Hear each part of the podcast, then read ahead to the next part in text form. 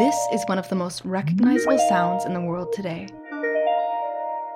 When I hear this sound, there's this comfort that at the other end there will be a human voice. This immediate, yet invisible connection. We live in a world where we can connect with friends and colleagues thousands of miles away, almost anywhere, at any time of day.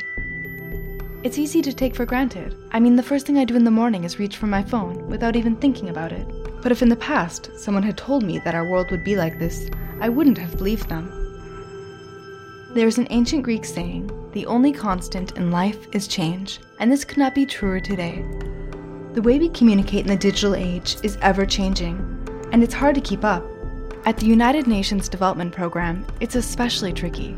Spanning across 170 countries and territories, we are increasingly dependent on this network of digital communications to solve the world's most pressing development issues. But when the ways we connect are changing so fast, it's easy to feel overwhelmed, like you're lost in translation. So, where do we find common ground? How do we navigate this digital labyrinth? And what do we mean when we talk about digital communications anyway? It's really a hard question, harder than you think. That's a good uh, question. I don't know. I think, uh, yeah, I think it's, it's, for me, I would a say, hard question. well,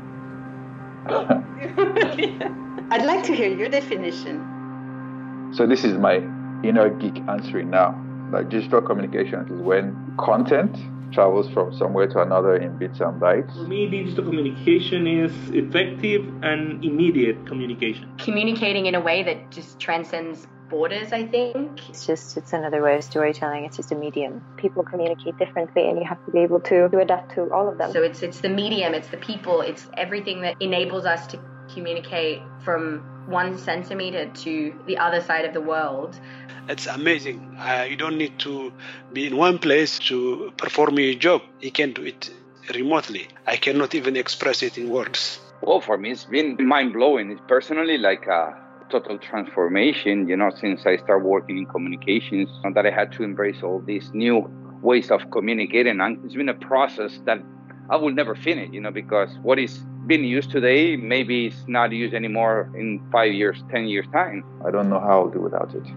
My parents and siblings are in Nigeria, my family is in the US, I'm here in Fiji, and our innovation hub is in Bangkok.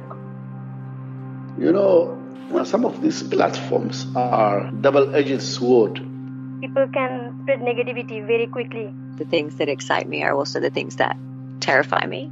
If you're using digital forms of communicating, I think colleagues need to be trained. I'm not a native digital. I was born, you know, in the analogic world, but my target audience is digital. So I was like, I don't know how to do any. Okay, I'm doing it on Word.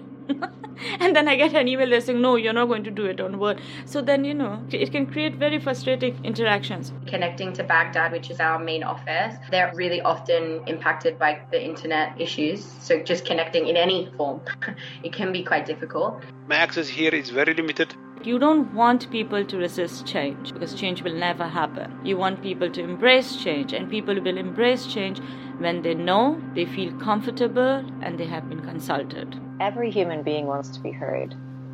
They want to be seen. They want to be witnessed. You know, it's, it's a basic human need the thing with digital communication is that you cannot really develop a real relationship with the other person and sometimes you're not able to build some empathy I'm here in Mogadishu. I have space to improve and to learn new things, but also we have to be able not to leave our colleagues behind and make sure they also know what we know. Therefore, communication would be smoother. We cannot fall behind we have to be agile in the way we communicate, in the way we adopt new technologies, in the way we change, you know, our way of working, in the way we implement changes in the organization, and UNDP has to embrace those.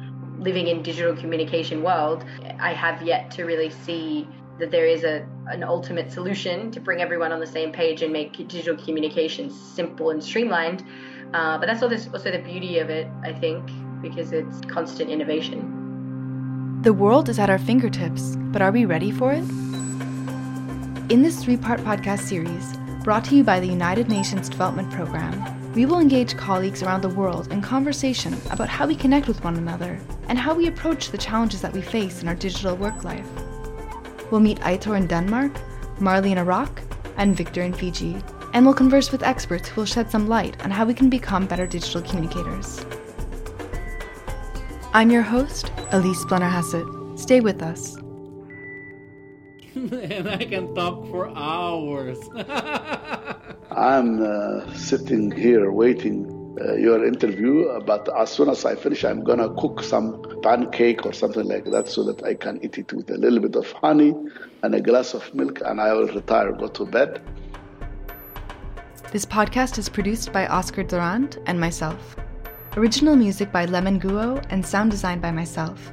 Special thanks to UNDP personnel who took the time to speak with us Aitor Rubio, Marley Tinnock, Victor Ledel, Monica Rijal, Francisco Filho, Avis Mulhal, Estelle Fash, Dominique Rodriguez, Yusuf Abraha, Walid Baharoun, Rodrigo Barraza, Nisar Al Haq, Aiden Ali, Nasima Akhtar, and Alice Waldstrom.